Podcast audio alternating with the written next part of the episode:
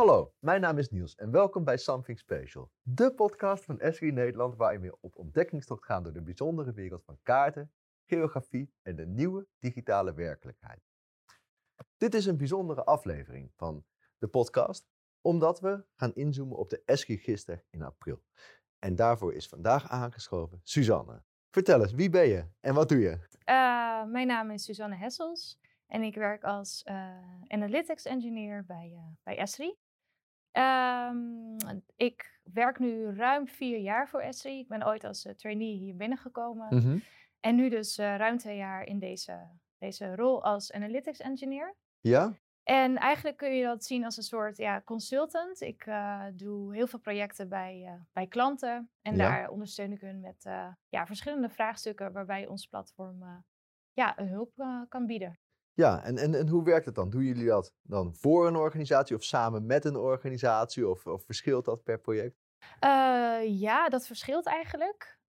heel veel voor een organisatie. Mm -hmm. uh, maar het kan ook zijn dat we bijvoorbeeld een samenwerking opzoeken met TNO. Ja. En dan gezamenlijk voor een andere klant project doen. Ja.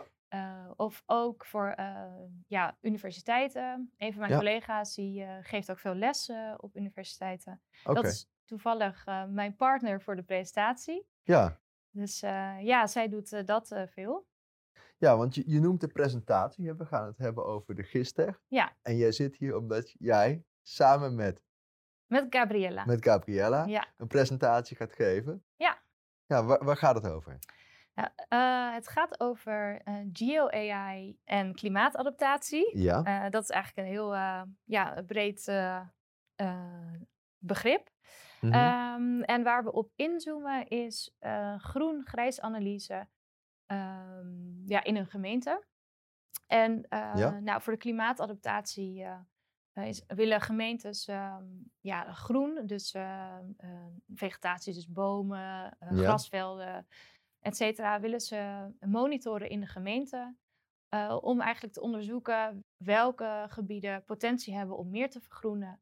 Um, en ja, het is belangrijk met, de, met het veranderende klimaat dat, ja. dat het steeds groener wordt. Ja, mooi concreet voorbeeld. Ja. Um, als we dan kijken, ja, over, het gaat over geo-AI voor klimaatadaptatie. Kun, kun je eerst eens vertellen wat, wat, wat, ik daar, wat je daarmee bedoelt met dat geo-AI? Ja, zeker. Nou, ik um, uh, leg het eigenlijk altijd zo uit. Uh, geo-AI is AI, dus uh, kunstmatige intelligentie, ja? in een geografische context. Oké. Okay. Dus um, zodra je een locatie kan koppelen aan, um, aan je data, ja en je wilt kunstmatige intelligentie uitvoeren, dan, dan noemen wij dat geo-AI. Ja, dus je gebruikt dan bijvoorbeeld die kunstmatige intelligentie voor een analyse of iets dergelijks. Ja. Maar dat gaat dan niet over statistische gegevens in een, in een spreadsheet, maar het gaat over dingen die een plek op de wereld hebben. Ja, exact. Ja. En dan uh, ja, kun je denken aan uh, het analyseren van, uh, ja, vooral van beelden, van satellietbeelden of ja. Uh, uh, luchtfoto's, uh, ja. of, beelden gemaakt met drones. En daar kan je ja, um, bijvoorbeeld objecten uit herkennen. Dus door ja. automatische objectdetectie. Um, nou, dat is eigenlijk al artificial intelligence. En ja. dan door geo ervoor te zetten, geo-AI.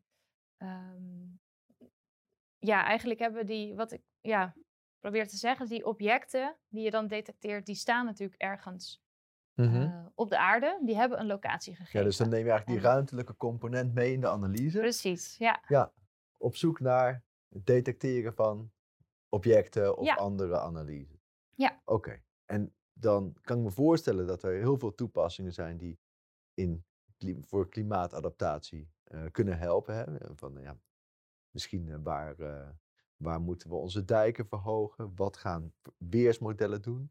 En jullie hebben naar een voorbeeld gekeken dat heet groen-grijs ja, analyse. exact. Ja, ja. Dus wat ik, wat ik net uh, vertelde is um, ja, dat het, het is belangrijk uh, voor gemeentes uh, of provincies ook um, ja, om te, te weten waar, waar het groen is. Dus waar um, mm -hmm. Ja, vegetatie grasvelden, grasvelden, of, bomen, parken. Ja.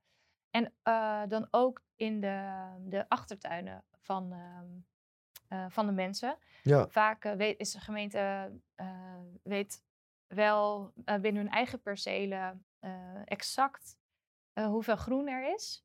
De vierkante ehm, centimeter ja, nauwkeurig? Zo, zo nauwkeurig wordt het bijgehouden. Maar ja, in achtertuinen, dat, dat is natuurlijk een privaat terrein. Ja, maar daar valt wel regen. En dat moet wel opgenomen worden door de bodem. Ja. Dus het is niet handig als iedereen het vollegt met steen. Nee, dat nee. is eigenlijk... Zeker, ja. ja. Oké. Ja. En dan, dan, dan doen jullie een analyse.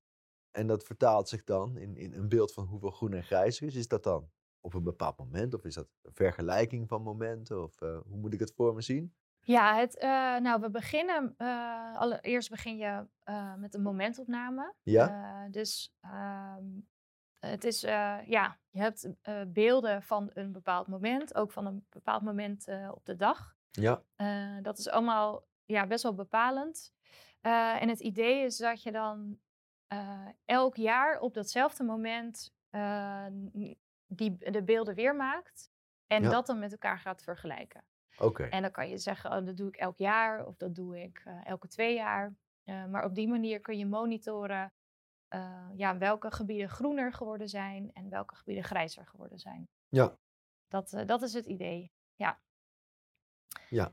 Ja, en het is, het is daar, om echt een goede vergelijking te maken, is het met, met een groen-grijs analyse eh, belangrijk dat eh, het moment waarop je de beelden neemt, of Mhm. de beelden die je hebt, die, ehm, eh, van welk moment die zijn, dat als je dat gaat vergelijken, dus twee jaar later weer, moet het ook van hetzelfde moment zijn.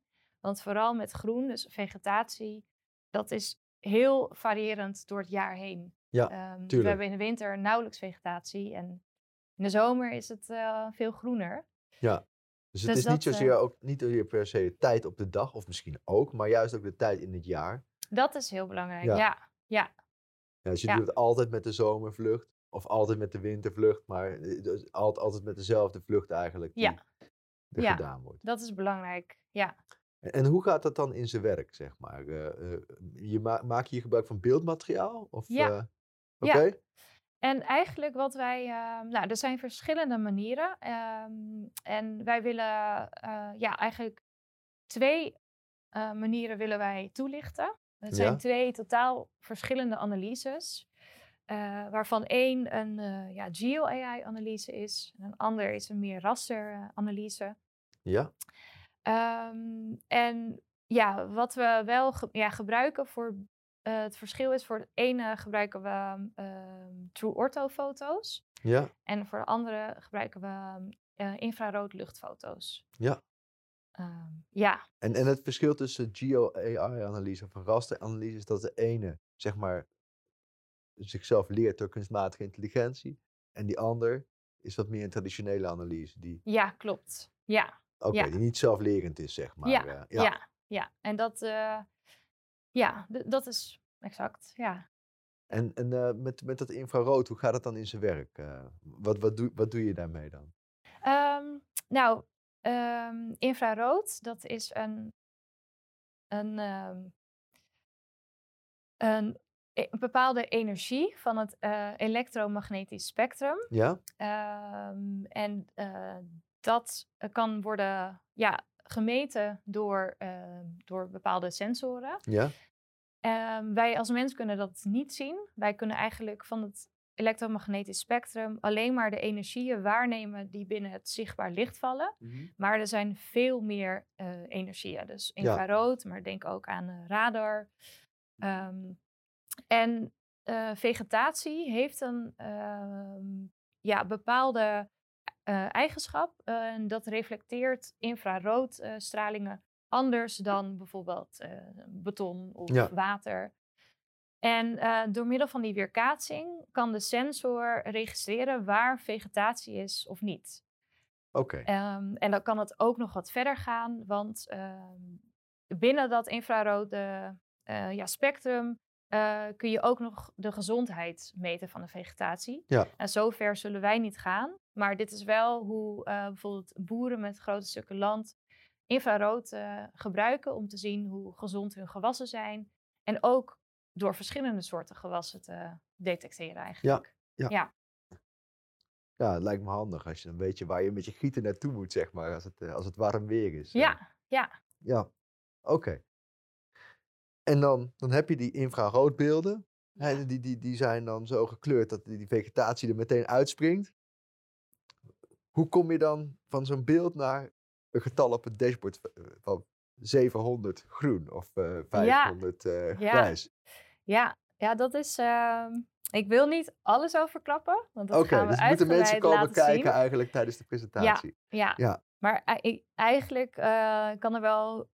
wat we uiteindelijk in het dashboard gaan presenteren, is het percentage groen per perceel. Ja. Dat gaan we berekenen. Oh, dus ook echt helemaal teruggerekend naar de percelen Ja. toe. Ja, maar niet, ehm, eh, niet naar achtertuin, eh, Nee. eh, niet op dat niveau. Maar ja, echt per perceel. Dat, dat Ja. gaan we doen. Ja, Nou, ik ben heel benieuwd.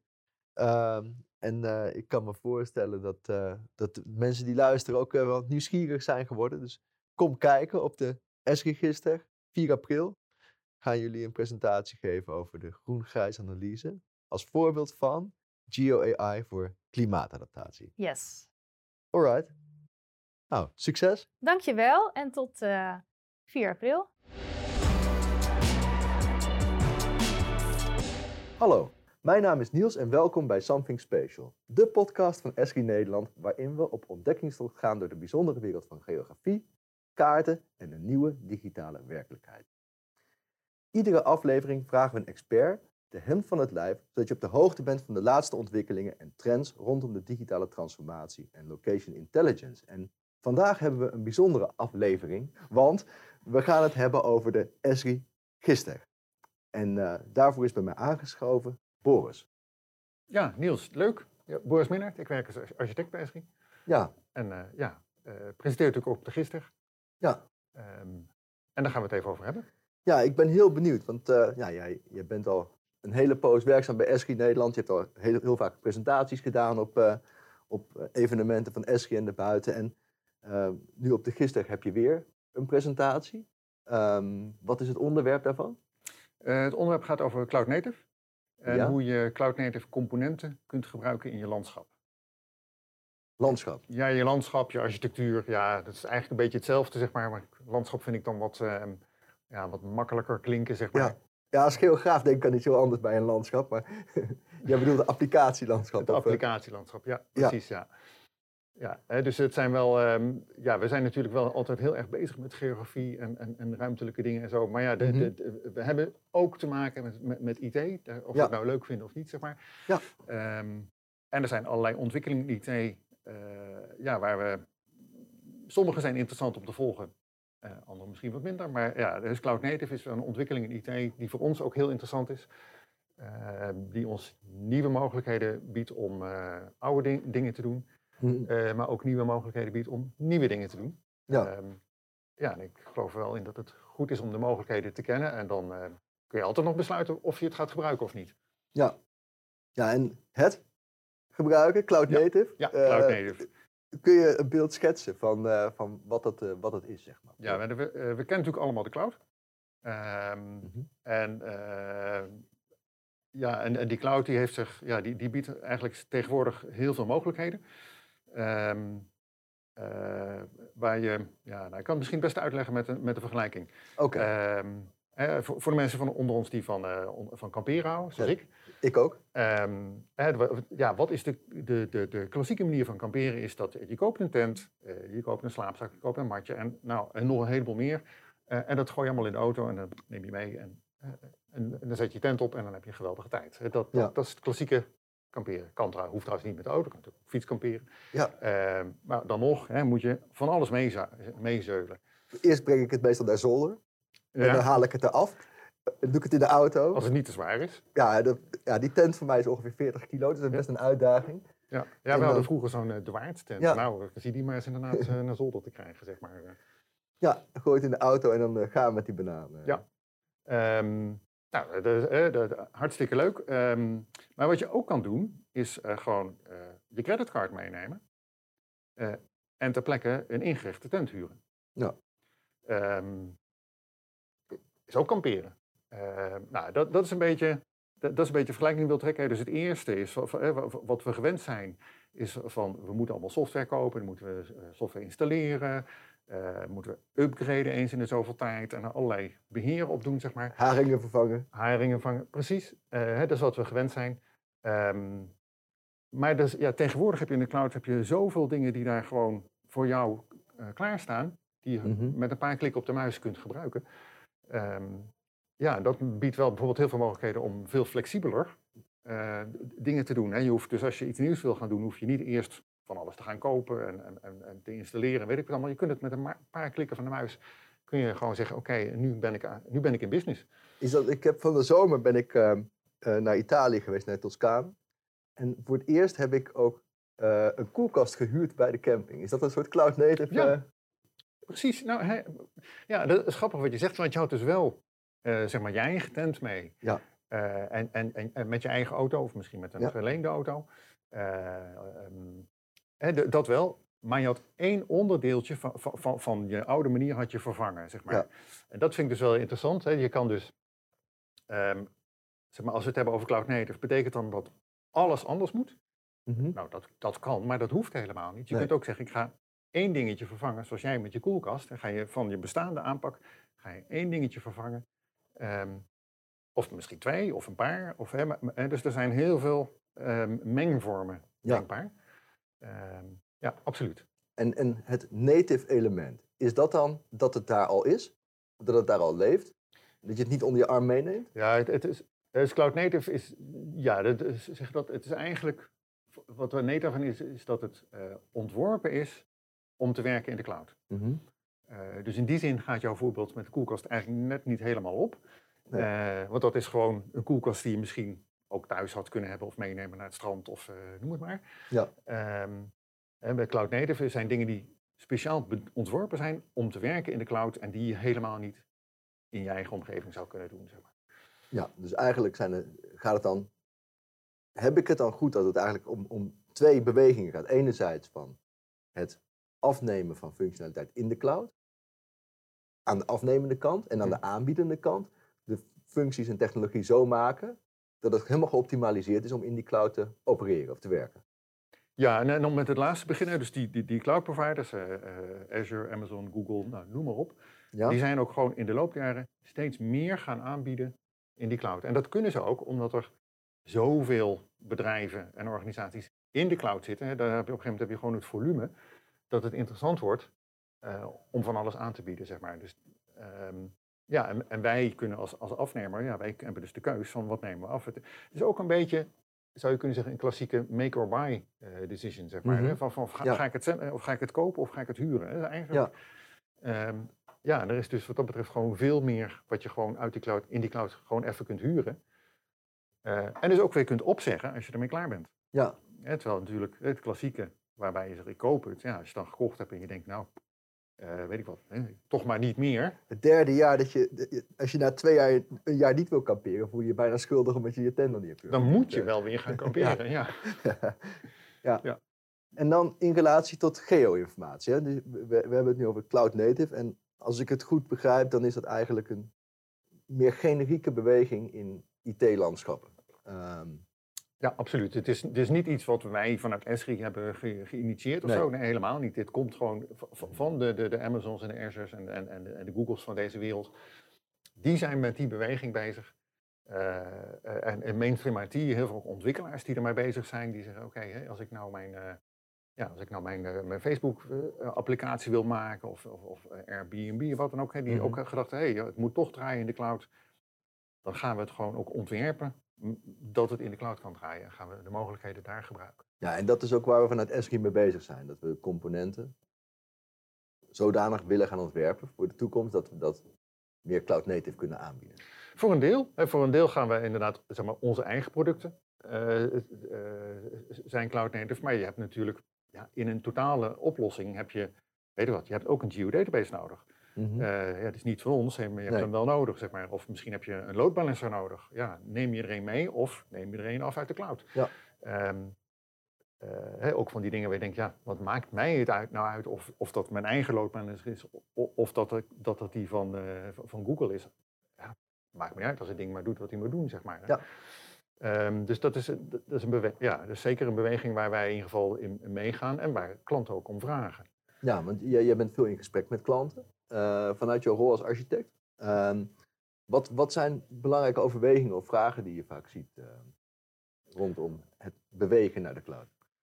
Um, nou, laten we zeggen, sowieso het bewegen naar de cloud. Ja, voor dit is dat gewoon een beleidskeuze. we gaan met onze organisatie, met hele onze IT-voorziening, gaan we naar de cloud. Hè? Of met uh, deze divisie, gaat, alles gaat naar de cloud of zo. Um, ja, hè, dus dat zijn overwegingen. Dat heeft vaak toch ook wel te maken met, met, met ontzorging, ja. Uh, flexibiliteit, uh, wendbaarheid. Mm -hmm.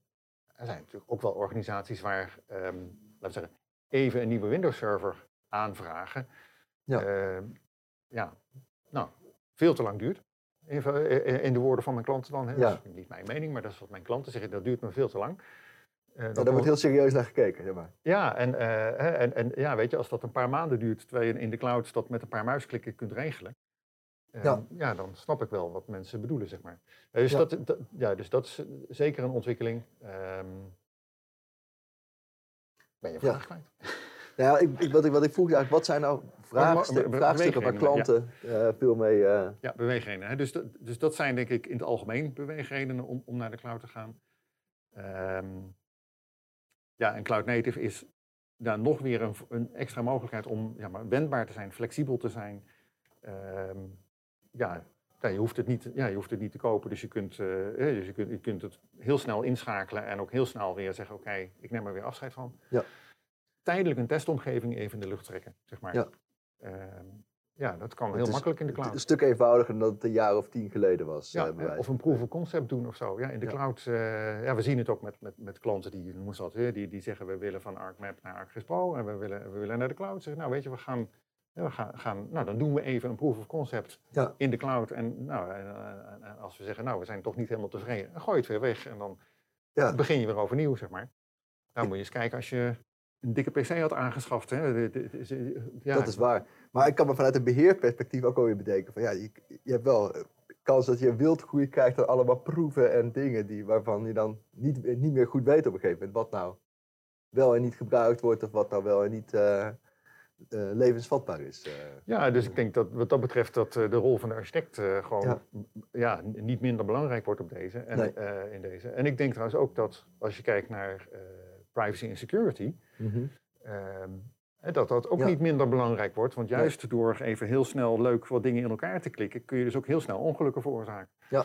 Um, dus ja, de, de, zeker die privacy en security en architectuur blijven gewoon hier belangrijke dingen om aandacht aan te geven. Belangrijke punten. En wat, uh, dit is niet de eerste keer dat je hierover vertelt op, op een uh, conferentie. Wat is het uh, belangrijkste boodschap die je deze keer wil overbrengen naar de mensen die komen luisteren naar het verhaal op de gisteren. Ja, klopt. We hebben natuurlijk eh, hier eerder over gesproken. En wat ik soms wel bij klanten merk, is, is, is een, een, een lichte onrust van uh, help, moet ik dan nu alles anders gaan doen? Ja. ja die hebben dan door, oké, er is iets nieuws met Cloud Native en moet nu alles anders. En um, uh, nee, dat hoeft niet.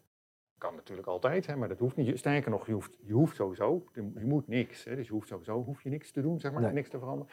Maar als je wil veranderen, dan kan het heel klein zijn. Zoals jouw voorbeeld van, ik huur gewoon nou die koelkast, ja. in plaats van dat ik hem meezul. Ja. Um, en zo kun je ook in een ArcGIS-landschap kun je zeggen, oké, in plaats van dat ik mijn eigen database meeneem, uh, huur ik gewoon zo'n cloud database. Ja. En verder blijft mijn landschap helemaal hetzelfde.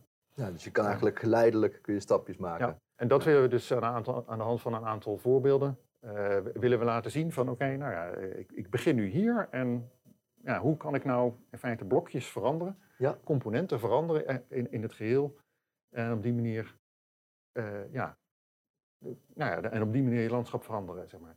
Ja, nou, het uh, klinkt als een heel interessant verhaal en nou, voor iedereen die meer wil horen, die kan komen, ja. kijken en luisteren. Op 4 april op de SG Gister. Ja, dus, ik doe de, nog natuurlijk even zeggen, ik doe het samen met Ilko. Ja, de presentatie. Ilko Berghuis. Ja, dat moet ik ook even zeggen. Ze doen natuurlijk, ja, maken er samen een mooi verhaal van. Ja. Nou ja, volgens mij wordt het een heel erg mooi en ook leerzaam verhaal. Dankjewel dat je de tijd hebt genomen even aan te schuiven. Ja, graag gedaan. Dat is leuk. Succes met de, de presentatie.